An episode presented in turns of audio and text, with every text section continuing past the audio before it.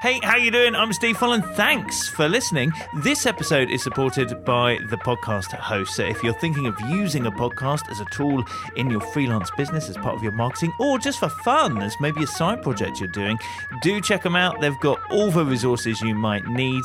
The podcast host. You can find details at beingfreelance.com. Right now though, let's find out what it's like being freelance for illustrator Kyle Webster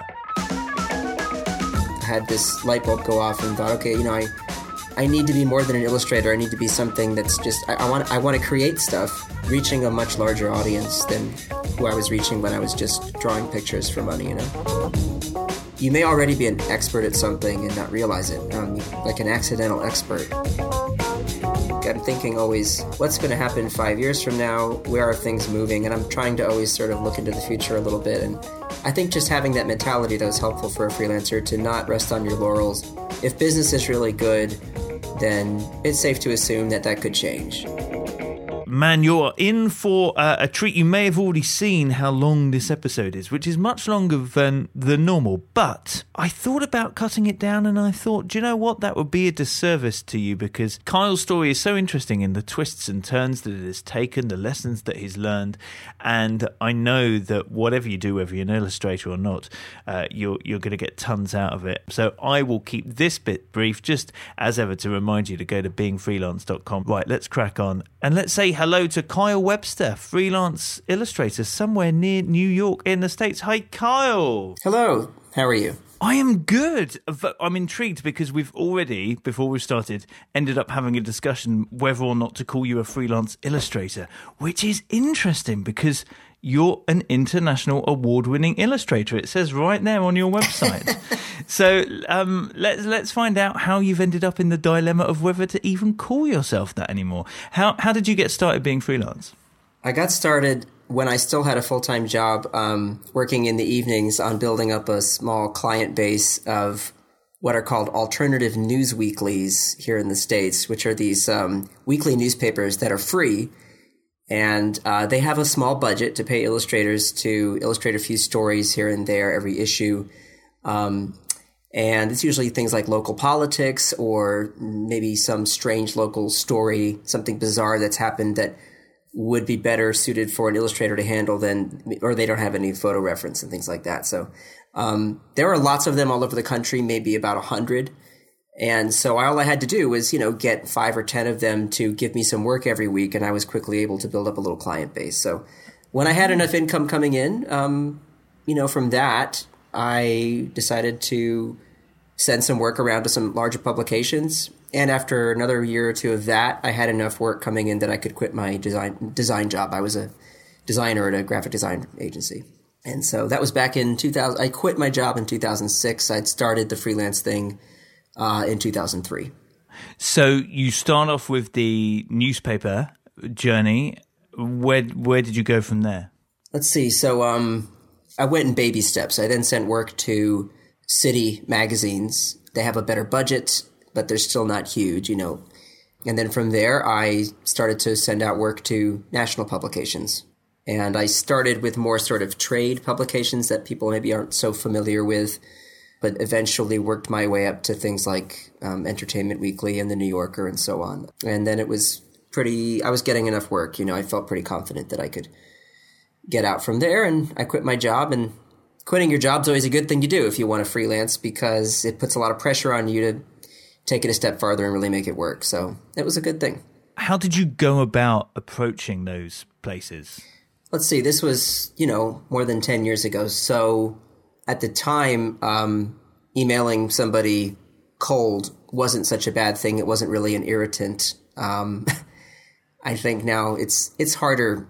It's getting harder, I think, to contact art directors via email directly because they get so much of it that it's a bit of a nuisance. Um, but at the time, it wasn't such a big deal to track them down, uh, track down their email addresses. Rather, sorry, I don't want to sound like a stalker. Um, and I would uh, I'd find out what the contact information was either by simply calling the newspaper and asking for it or by looking at a masthead or things like that.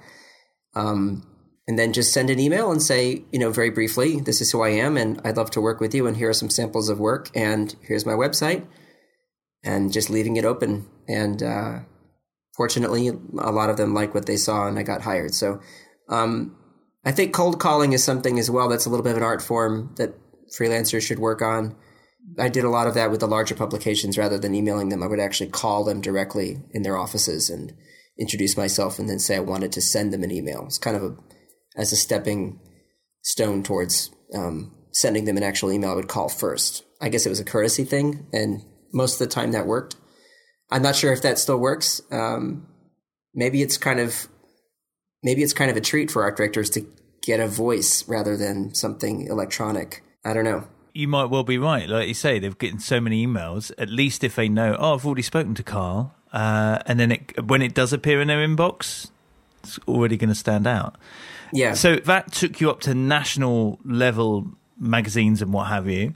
And so, what kind of year's that then? So, um, that was about four years into starting. Uh, you know, Yeah. so maybe 2007 or so. Then I was doing things for national magazines and newspapers. And by that point, I was also starting to slowly expand into doing advertising and um, a tiny bit of book work, though not much. But you know, and, and book work has never been something I've done much of. Um, I just haven't spent time marketing to those art directors and those publishing houses. But um, but the advertising work I found to be a great thing because the budgets were usually significantly larger. And um, the way I did that was by first working for the company that that I quit. My you know I left on good terms, and I continued to work with them on some projects, and then slowly visiting other agencies that were within driving distance and showing them my work and getting some small projects here and there. And then eventually uh, entering work into competitions like communication arts and how and things like that, and um, getting on the radar of uh, agencies all over the country, and slowly doing some more work that way. So um, I don't remember actually ever directly contacting any uh, art directors or creative directors at agencies um, outside of my region, but uh, they I think they found me mostly through those annuals or through my website or through blogs and things like that. Um, I've always had a very active online presence as much as I could manage anyway, and that really helps. Did it feel like there was a point where perhaps it started to snowball? Yeah, um, the New Yorker was sort of a tipping point. The New Yorker and the New York Times, because those are publications that other art directors pay attention to in New York. Once I was published in the New Yorker, I had a flood of jobs come in, and that continued to happen every time I was published again in that specific publication. If I was in the New Yorker, I could kind of assume I would get some work, you know, over the next few weeks potentially from people I'd never worked with and also from people who just remembered, oh yeah, there's Kyle again. I should hire him again, you know. And the New York Times is kind of good that way as well. And also I just think, you know, I hate to say it, but there's something about those names. I'm not sure if this is still true, but I think it is. I assume it's still true that if you can say, "Oh yeah, I illustrate regularly for the New Yorker," it it adds a little something to the equation that makes you um, somebody that other people want to work with. Um, I guess it makes you. It, it somehow validates you. I don't know. I, I don't think there's any getting around that. It, it does certainly help. For sure, there's got to be that pre- uh, prestige uh, Yeah. attached to it. I think. So, I mean, before we kind of continue on your, your your story, I guess as to where where you are today and the dilemma you're in, you you mentioned just to pick up on a couple of bits. You mentioned you know your online presence and how you've always sort of been strong with that. Is that mainly through a portfolio site or through social media or a combination or what? I've always struggled to keep my portfolio up to date. Um, and I, I know lots of other friends of mine have the same problem. They say, "Oh, I'm going to do it now. This this is the time I'm really going to have this new site. It's very easy to update, and I'm definitely going to keep it updated." And then, of course, it doesn't happen. So, I found that um, you know there was a period of time where my blog was the best place to do that, and I got semi regular traffic to it, and people kind of expected to see work there. Um, but lately, I found that Instagram and Twitter are the places for me to just post new work and get at least from what I can see the the biggest response to it. The times I hear people reference my actual website are usually when I've never worked with them before and somehow they've arrived at my site and they've seen something they liked and they reference a specific piece usually from the portfolio. But the way I sort of stay out there with current work is through Twitter and Instagram. And really Twitter more than Instagram because Instagram I kind of post everything. I just sort of post sketches and doodles and experiments and I guess the portfolio is kind of this place where I'm really selective and just try and put together the best representation of some of my best work. You know, when you get to a point where you've been illustrating regularly on and off, what, 12 years? I can't do math. Um, it, 12 or 13 years, um, you have over a thousand jobs you've done for clients. It gets hard to even whittle down to even 50 pieces that you like. You want to include more, but I'm also somebody who has this added, some would call it a problem, but I call it a strength, which is that I work in so many different styles that when I put together a portfolio of work, I, I've given up trying to categorize, you know, this style, that style. I just throw everything in there that I think is just something I did well. Yeah. Um, yeah.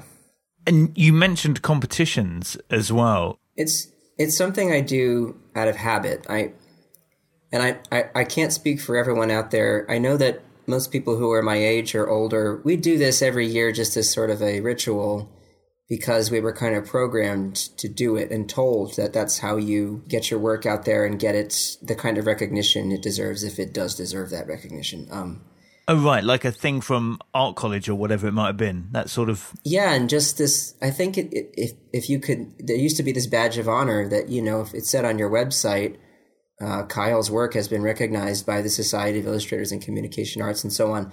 Um, I still think that has some meaning. I'm not sure if that meaning is as great as it once was, or as important as it once was. I I honestly don't know, but um, so I think just out of habit, I do it every year and I still have, it's a good feeling to get in. It's a nice feeling to go to these parties and meet people and hang out with people you already know. And um, you just feel good that your work is on the wall and gets in the book.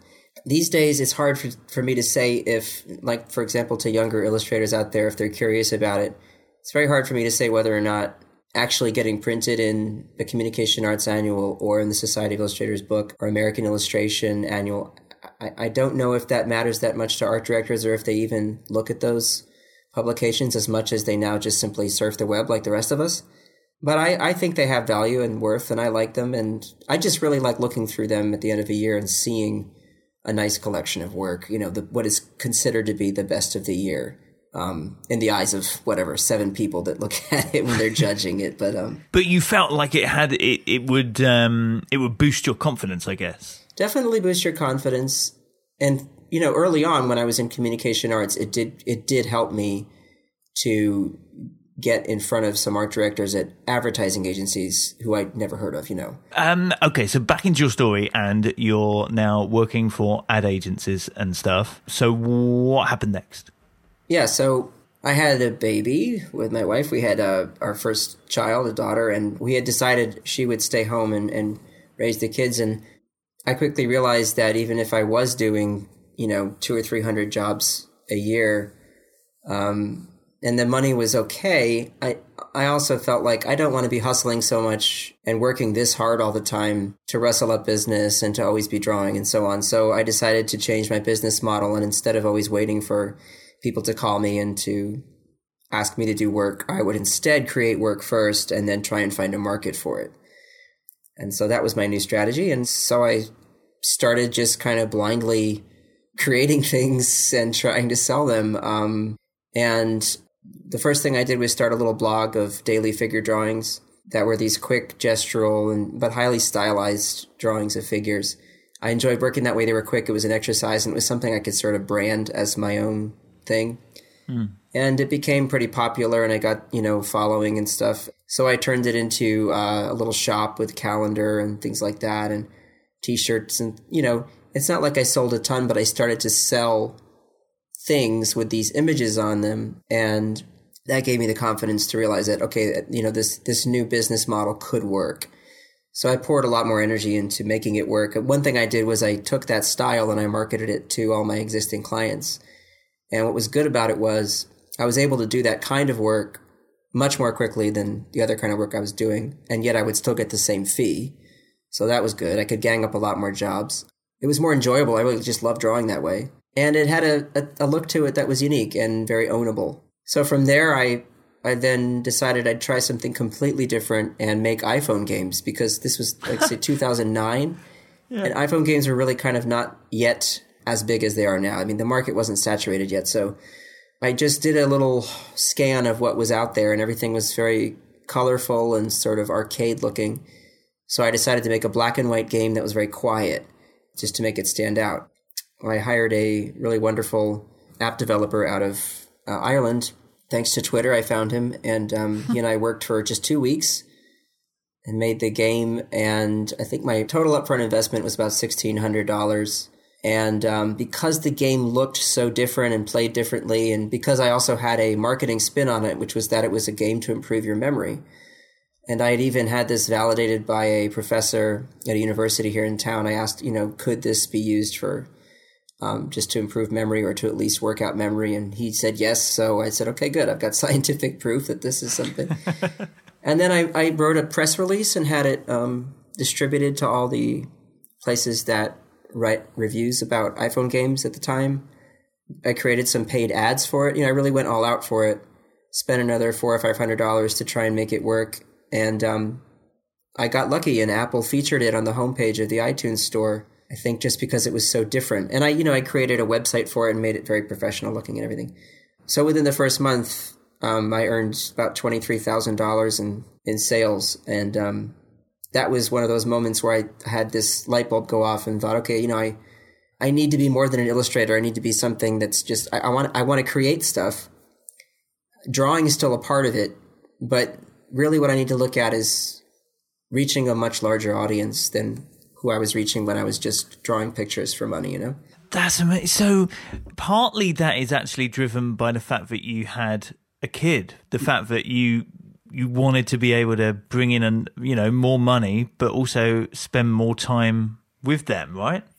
Yeah, that's the theory. Of course, it always winds up that I spend more time on work than I want, no matter what I do. Um, I always think, oh, this is going to be the thing that, no matter what it is I'm working on, I'll say, well, okay, this is definitely a project like the Photoshop brushes, which we can get to later. Um, I think, okay, this is going to be this automated thing, but nothing's ever automated. It always requires, it's like a plant. You're just constantly watering it. Um, but yeah, that was the, that was at least the reasoning behind why I started changing my yeah. business model. And um, I just wonder whether you would have even had that motivation were it not for having the kids. You know, like you might have just kept going with what you were doing. Oh, sure, you know? yeah, no, having having children. Yeah. I, I think most of the decisions I make with my business are based on fear, which is I don't know. I guess that's just a natural animal thing, but um, or it's a survival thing. It's like I'm thinking always, what's going to happen five years from now? Where are things moving? And I'm trying to always sort of look into the future a little bit. And of course, I have no idea, but um, I think just having that mentality that was helpful for a freelancer to not rest on your laurels and not, if business is really good, then it's safe to assume that that could change. Also, illustration is kind of a fashion business in a way where these trends come and go with styles and so on. And, um, you know, things could be really painterly and heavy in that area for, uh, you know, five or six years. And then suddenly they go really graphic again and really flat color and simple shapes or shape based art. And then suddenly they come back, they come back to really intricate drawing and that's really hot for a while. And anyway, so I, I try to avoid getting locked into any one yeah. way of working. And um, so, yeah, I was afraid not in this sort of, you know, cowering in a corner kind of way, but I was thinking about making sure that I wanted my children to have a comfortable life and um, what would be a way to make that happen without, you know, killing myself, drawing all the time and, and worrying about deadlines and worrying about is somebody going to call me next year? You know, I don't want to think about that stuff if I can avoid it. So, so you've you created the app. This is 2009. Mm-hmm. So so it's you and Angry Birds, uh, basically. and I mean, you've got a lot of success really with an iPhone app. So I'm guessing the the temptation is to keep going with that. Yeah. So you know, of course, I thought, oh wow, easy money. I'm going to keep doing this. So then I, and this is good. I always have these good lessons that smack me back into reality where. um, I thought, well, I'll just make a much better game than that. And uh, I did. I made a much better game. But, you know, you have to always factor luck into the equation. And even though the game, the second game I made, which is called Hot Plates, was much more playable, much better graphics, and you could play it for a much longer time and not, you know, tire of it. Um, none of that mattered because Apple didn't highlight it. You know, with the thousands of games that come out every month, you have a team of people at Apple who just look and they say, oh, let's highlight this. And if they highlight it, you're going to get a lot of sales. If they don't, you're either going to have to spend a ton of money and time on marketing it yourself, or you may as well just say, well, on to the next. So that's what happened. I made a game that I was really happy with. I made my money back on it and then a tiny bit of profit. But at the end of the day, it was basically a five month period of time that I worked on it where um, I didn't get that time back. You know, I got some of the money back, but, and of course, during that time, I was taking on other jobs and things like that to make sure everything was good. But I quickly realized that iPhone games could be profitable, but were not going to be the way I was going to make my living. So I went back to the drawing board, haha, and decided to come up with some other ideas. and the first idea I had was, well, why don't I just tell all my clients, especially the agencies, that I can now make them an iPhone game? And that's what I did. So that was a good choice. They already knew who I was. They already trusted me to do good work for them. And so within the span of a year, uh, Dennis, the the gentleman with whom I made the first two games, he and I partnered up and worked on a whole bunch of projects for clients. And it was much better money than illustration, that's for sure. Um, so for a year there, I was an illustrator and also a game and app designer with Dennis doing all the development work. And um, that went really well. Remember, this was, again, 2010, around that time. I know this doesn't seem like that long ago, and it wasn't, but things have changed so fast. Yeah, yeah. In 2010, every company out there was coming out with an app to just jump on the bandwagon. And so we took advantage of that. I, I think that's another thing I should mention is that I'm trying care- to always carefully pay attention to pop culture and to trends and things like that and see is there some way as an illustrator or an artist I can take advantage of this trend and make some money while it's happening, you know, and, and that was what that was what made sense for me with the apps at the time. And and a lot of them did take me up on it and um, that's how we got some work and it was it was just good timing, you know. But really smart. So you're going to the people you have a relationship with and then suggesting that they sell it on to their clients. Yeah, exactly. Yeah. So it was for some of them something they were already doing, but they were glad to have me as a resource because rather than go try and hire someone they never worked with, they could just say to me, well, we already know who you are. We've already worked with you.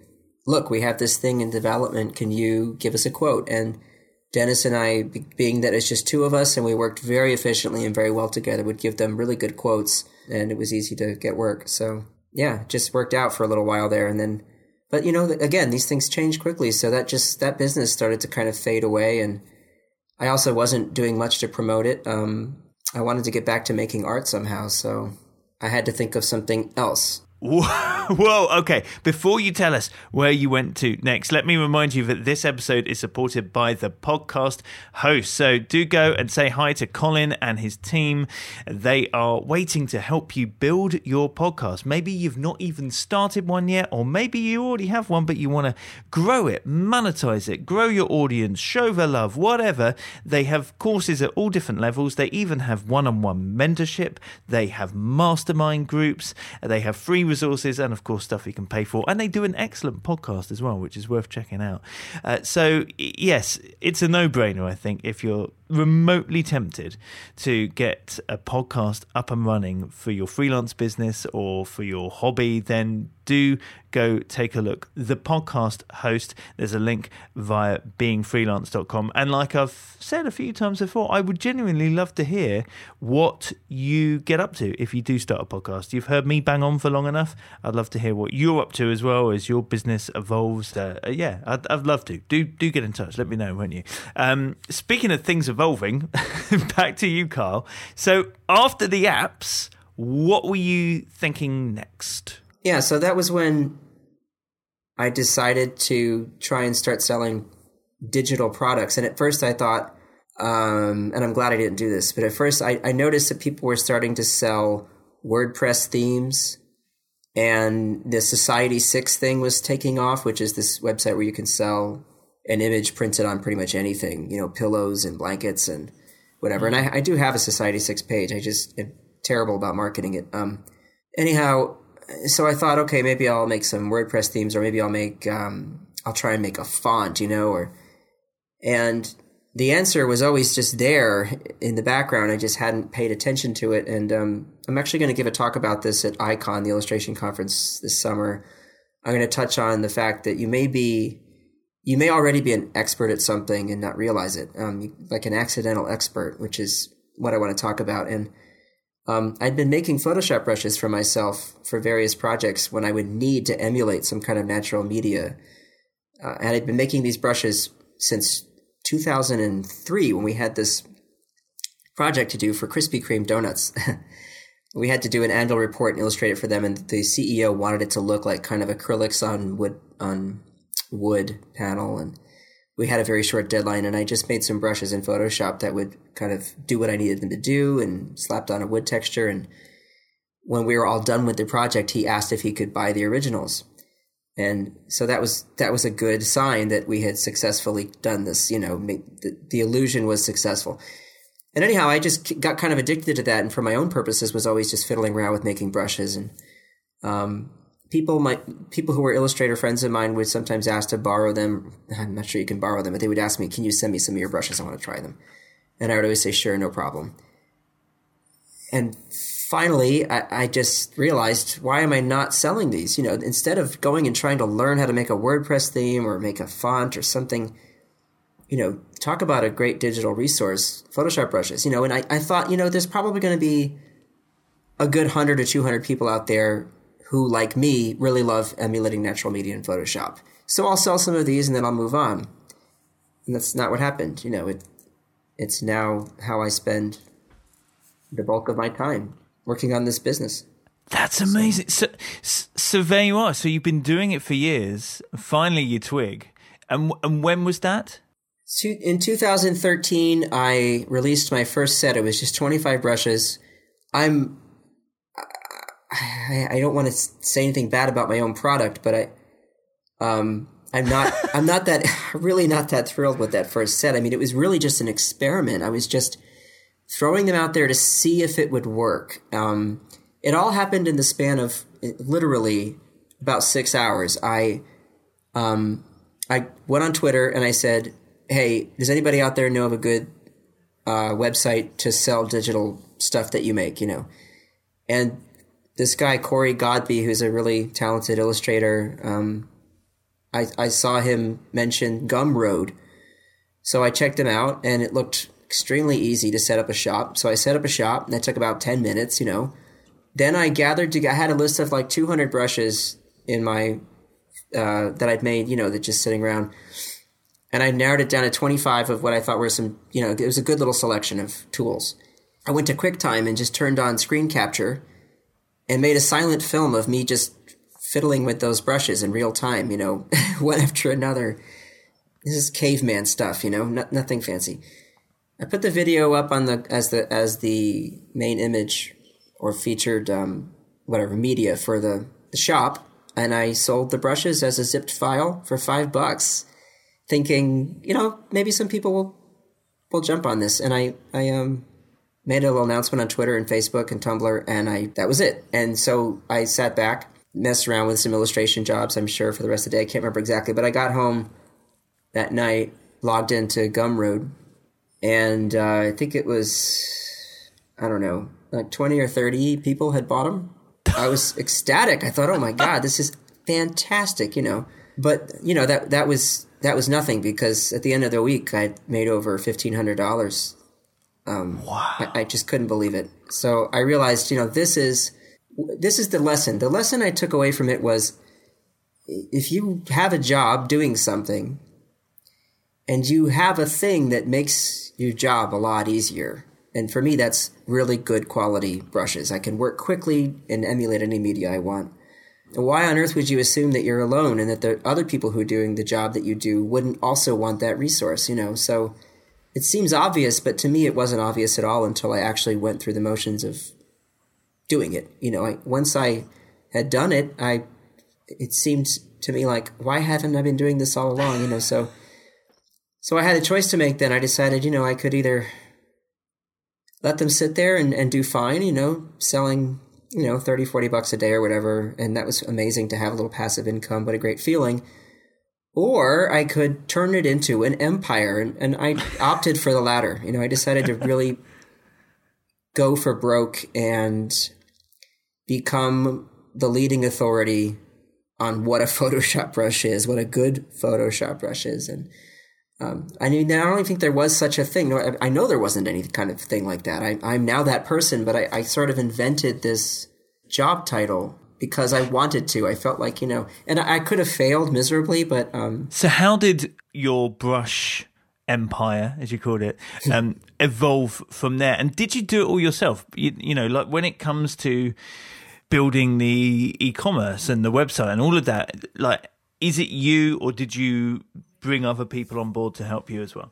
No, I mean the the development of the brushes and the marketing of the brushes and the testing and all that's hundred percent me. Um, so no, it's me, and that's you know it's time consuming. I do all the customer service emails. I probably spend now a good two hours every day just answering emails from customers. I wish it were not so. I wish I could take that time and use it in some other way, but it's just the only way I know how to do it. Um, and all of like the the web design and that, so no, everything... no. So so for the first almost two and a half years, I I just used the Gumroad.com site as my. That's where I sold them. Um, I also have them for sale on Creative Market because that's a great marketplace for me to reach a whole new audience. Um, but I wasn't it wasn't branded in a way that I was happy with, and so I hired a friend of mine who lives in LA, and he's just one of these great people to work with. I love him, and uh, he has two business partners, and the three of them um, took a design that I made in Photoshop and turned it into what is currently the website. Um, just using WordPress, it's it's it's not too complicated on the back end, but you know I could never have done it on my on my own. I, I don't have the skills, um, and they also did some really smart smart stuff to make it very quick for me to update it. And um, yeah, so now it feels branded. You know, if you go to kylebrush.com, it feels like a company. You know, it doesn't feel like a guy who threw some HTML up there. You know. Mm. Man, I love that. There's a real, although it sounds like there's always been a real entrepreneurial side to you. Like you're not, a, you know, you're looking for the opportunity. You're willing to take a chance and invest money, you know, to to to, to try and make it work. Yeah, not always. I mean, there, it took me a long time to be comfortable with the idea of spending money to make money. Um, but now I'm very big fan of that approach um, because every time I've taken money out and decided, okay, I'm going to spend some money to do this the right way rather than torture myself trying to figure out how to do it the wrong way 10 times in a row and waste a lot of time. It's always paid off so much, you know? And that's not the end of the story by the sounds of it, because you mentioned you've mentioned speaking. I can see from kylebrush.com that there's training has has emerged as well. Yeah, that's so, something. I'm, the training is coming at the end of the summer. I'm building some really good tutorials for people and how I use the brushes and how they were designed to be used so that they can get the most out of them. Um, I'm also, well, there's some things I, I, I, can't talk about, unfortunately, because of non disclosure agreements, but I, am doing some consulting with some some great people um, about building better digital tools. I've had lot some just some really wonderful opportunities come up as a result of this business, not having nothing to do with my illustration work, which sometimes, like I said earlier, when before we started recording, um, uh, it's a bit of a blow to my ego sometimes as an artist to not be known for making for drawing anymore so much. Uh, even though I still continue to do illustration work for lots of people, it's just not something I think that I'm as well known for as their brushes. In fact, I know I'm not. So that's that's just something that I have to be okay with, and that's fine. You know. Yeah, but at the heart of that brush is your art and your illustration, right? And um, when you're still getting freelance work, because you so you just said that you're still doing freelance illustration, are you pitching for work? You know, like putting yourself out there now, uh, or is it people coming to you? Well, I'm sorry to say that in the last calendar year, the brushes have taken up so much of my time that I haven't done a lick of self promotion.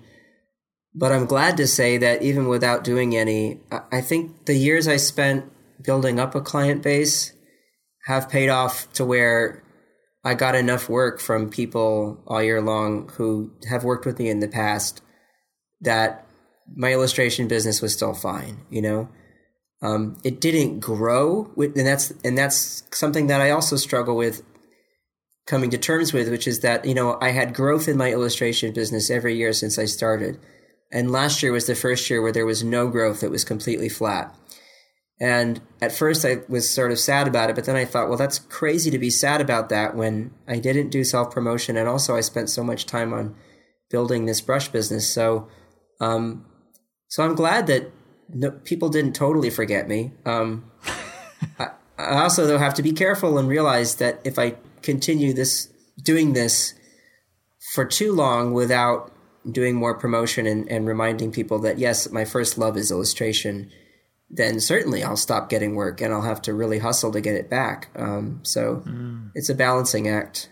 Um, but I will say that the greatest thing about the brushes, and it, of course, you know, the income and the, the business is very exciting. And there, there's a million things I love about it, especially seeing artists that I am so much in love with or who are heroes of mine actually buy them and then use them for a project. That just blows my mind. But, um, but really, the greatest thing that came out of it was I got to realize this lifelong dream of doing a picture book for kids, you know, a children's a children's book, which is something I've always dreamed of doing ever since I was a kid. And I think the only reason I was even able to do it was because I was able to take time off, you know, three months to make the art for the the book that I I wrote um, that's coming out at the end of July, um, because I was relying on the brushes, the income from the brushes during those three months and not taking on any any other illustration work. Uh, so that was really great. Congratulations! So this is please say please. Yeah. Yes. Yes. Yeah. Wonderful. So so was that like a side project? Like had you you know mm. like because this is your first one, I presume you hadn't pre-sold it or anything like that. So you took three months off to work on a passion project sort of thing, or no? I had I had already sold. The book was sold through. I I, I have this really wonderful agent for picture books named Lori Abkemeyer, and she um, I found her through social media, um, which is amazing, and sent her some samples of work and asked if I could send her a dummy for a book I'd been thinking about, and that was Please Say Please, and this was about two years ago. Um, I sent her the dummy, which is just a sketch, you know, a really rough sketch of the book along with the manuscript. Um, and she liked it and agreed to be my agent and she was able to sell it to scholastic which is just an amazing thing um, mm. and so once that happened i thought okay if, if the only way for me to make the deadline to to get all this art done and make it something i really am proud of and not something i rush through i have to not take on a, a, even you know an ounce of of work from anyone else and i never would have been able to do that um, without the brushes. There's just no way. Um, because being a first time author illustrator, the advance I got on the book was not very much. And it certainly wasn't enough to pay for what wound up being about five months worth of solid work, you know, um, and to still feed my family and everything. But fortunately, just giving the brush business a little bit of water, so to speak, um, while I was doing the picture book work, you know, just doing a, a, little image here or there to market it or you know, doing a Facebook ad here or there was just enough to keep it generating enough income during that time for me to do that work. It was it was really really great. So, wow, good for you, man. You, you're clearly very motivated. Motivated by fear. Yeah. I think you said earlier, not resting on your laurels. You're like you're still, uh, although you you you did say that that's always been a dream to to do a picture book. Oh yeah, that's I that's and that's something I just want to do forever. I hope if there's some way that I can just do that, I would uh, that would be my dream is to just do nothing but write and illustrate. So, have we reached where you are now, if you see what I mean? Because you've just said that's about to come out, but I, I, don't know. You might be about to say, yeah, but anyway. Then I discovered that Snapchat filters existed, and well, there are a couple of things I'm working on now that I well, it's funny you mentioned Snapchat. This is sort of similar, but um, I'm interested in starting to do some live streaming And so I have to just see where's the best way to do that. Um, and I'm doing an Adobe Creates live stream soon. Is that where you've contacted them or they've come knocking? No, no, they've they've offered me these opportunities, which is wonderful. I, I, I'm really happy to say that one of the goals in creating these tools was to get on Adobe's radar, and I've I've certainly done that, and we've had a really great relationship. They're they're really, and they they even invited me to this just absolutely inspiring summit a month ago in New York with some other people who I really admire, some artists from around the world who just do amazing things. And we got to um, explore some new media things with them. And um, that was just, that was great. It was amazing. So um, that's all, again, thanks to this brushes stuff. So yeah, all these things have happened that were never planned. But um, at the same time, I think, you know, in some ways you make your own luck by, by just being persistent with things and it doesn't always pay off. I've had many, many times where I've thought of an idea and thought, oh, this is going to be the one. This is going to be great. And it doesn't go anywhere. So, but I think if you just keep, keep having ideas and, and trying to take them somewhere, then eventually, hopefully something happens. What would you say have been the biggest challenge, challenges of, of being freelance? Well, there's, there's just no guarantee that you're going to make it. You know, I mean, not that there's a guarantee you're going to make it if you have some kind of full time employment, but there is that comfort when you have a job that you know you're going to show up at a place, and as long as you do what's asked, more or less, um, and you're not rude and terrible to work with, you know, you remain employed and you you get health insurance and whatever else, and you get a paycheck. And that, there's something about that routine that is pretty comforting, and I think it can give you a little bit of peace of mind.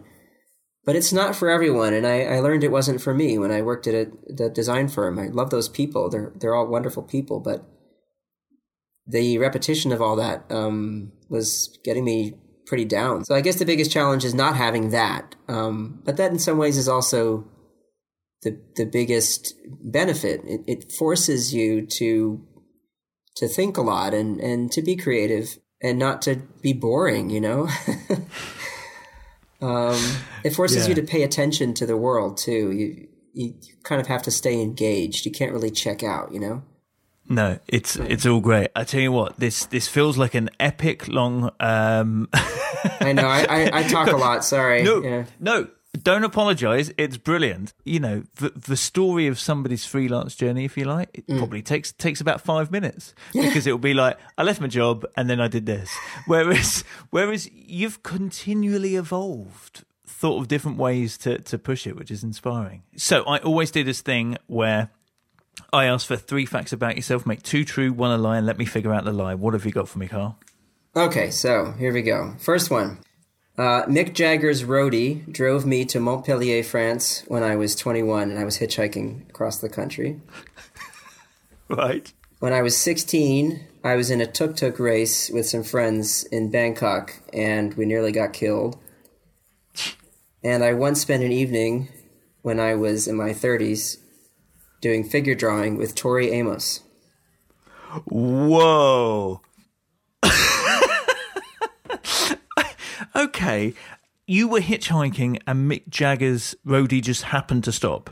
Yep. And then just what told told you? Oh yeah, no, I'm just on my way to meet Mick. Or like, is there a? No, wait, I didn't know who he was. In fact, I was with a friend. Um, we were two Americans doing an exchange, you know, that year in college, and um, wanted to, we decided to just skip final exam week because uh, we knew we were going to fail and decided instead to just uh, hitchhike. And um, we had a series of rides from Rennes, the northwest coast, on down to Montpellier, where another one of my friends was studying. And uh, one of the people who picked us up was a roadie for Mick Jagger uh, in the 80s. You had a tuk tuk race when you were 16 in Bangkok where you n- nearly killed yourself. Yeah. Tuk tuks, they're like the motorized uh, yeah, they're three wheels. They have thing, one right? wheel in front, two in the back, and a little. You sit yeah. with no seat belt um, and no sides. It's wide open, and you go at the same speed as a regular car flying down the highways in Bangkok. It's probably one of the most dangerous ways to travel. Oh. And we had two tuk tuks and asked um, the the drivers, we are four of us, so two in each tuk tuk, asked the drivers if we paid them extra if they would race. and of course they did. of course. And you ended up doing figure drawing with Tori Amos. Yep. How? Uh, well, this is one of those weird situations where I was in Los Angeles, where I'm almost never in LA, but I had a friend who had a friend, and they were just getting together for one evening of uh, quote unquote uh, drawing. And um, one of these people who came was, she looked familiar to me and just was sitting and drawing like everybody else. And we had a live model who was paid by the hour, you know, just like you do for a regular classroom situation. And people sitting around sipping wine. And um, I kept wondering, is that Tori Amos? And I never had the guts to go up and ask her anything. But um, when the whole thing was over, I did ask, you know, by the way, you know, there's this woman that was sitting there the whole time who looked just like Tori Amos, and I love Tori Amos. And I said, yeah, that's her. And she comes to these things every now and again because she just loves to sketch. You could have had an original Tori Amos picture if you'd have been quick enough. Yep. Um. Oh God. Unless, of course, that's a lie. I don't know. Um. Took to Mick Jagger. 16, 16 year olds into. Oh God. I don't know. Mick Jagger's a lie. That's the true one. Very cool French guy. Okay. I'm going to take another stab. But the tuk tuk is made up. No, that was Shit. so. I grew up in. Whoa. So hang on. Tori Amos never happened. Nope. That was so believable. And to pick Tori Amos. I thought that would be the most believable because Yes. you know why wouldn't why wouldn't someone come and do some figure drawing? Who knows? You know. But the tuk tuks was true. Yeah, I, I grew up overseas. Uh, my parents were overseas school teachers, and when I lived in Taiwan, my last three years of high school, um, we went to Patpong, which is this very bad, you know, kind of dangerous and seedy place full of sex clubs and things, whatever. Uh, we were 16. It's terrible. So, um, but really, just a lot of fun, and nobody got hurt. But yeah, we did this this thing where we decided to race tuk tuks, and um, the my friends who were in the other tuk tuk almost rear-ended a truck. You know, going 60 miles an hour or whatever it was, and uh, it was it was not fun. After that, we immediately thought, okay, let's never do that again. That was a stupid idea. But Man, oh God, geez, you've had a good life. Um, if you could tell your younger self one thing about being freelance, what would that be? oh, that's a tough question. Um, one thing I would say is for sure is is make sure you do business um, on paper. You know, have have contracts signed for jobs. Make sure you read over any um, contracts that are sent your way for jobs, um, and and just make sure you don't get taken advantage of. Because I made a few mistakes early on with some rather large jobs where I wasn't paid enough, or was uh, I I gave away rights I should never have given away, and things like that. So I would say, yeah, do your paperwork. That's that sounds a little too practical, doesn't it? Um, No, but it, we hadn't touched upon it, and it's it, it is an interesting thing to hear. I think probably, especially if you're doing something where you're create, you know, like an illustrator where you're creating something, like you say, the rights to it. You know, being aware Yeah. of that. Yeah, for sure, and and just yeah, I, I mean, everyone's trying to get something for nothing, so watch out. I mean, people send contracts all the time that are full of rights grabs, and um, it's important to be on the lookout for those, especially when you're younger and just getting started. You have to just pay attention and don't be afraid to ask for more money um, or ask the advice of someone who is has been working longer and knows the value of what a certain um, kind of work is. You know, I think it's always dangerous when we have every year a flock of new graduates going out into the world and illustrating and then if someone offers them a nominal fee to do some work they say yes right away because they're excited to get the work without actually wondering wait a second is that the right fee for this kind of work and what happens then is you just basically if you do it enough times you just establish a new acceptable fee for what had traditionally been worth twice as much, you know, and that becomes what art directors and other clients assume is the new norm. And that's bad for all of us. Very true. Kyle, it's been so good talking to you. Thank you so much for your time. Don't forget, check out beingfreelance.com where you will find a link to everything that Kyle's up to, both with his uh, illustration and his brushes and uh, and more beyond. And reach out to him on Twitter. And uh, by the way, as as um, S- somebody who makes videos. I really like the way you use video as well. It's Oh, um, that's thank you. as a selling tool. It's uh, both selling yourself, getting your personality across in your about video, for example. You know, I did that because I wasn't in New York and other. You know, I I just don't want people not to know who I am, and I found that regular boilerplate stuff on people's websites so boring, and it all sounds the same anyway.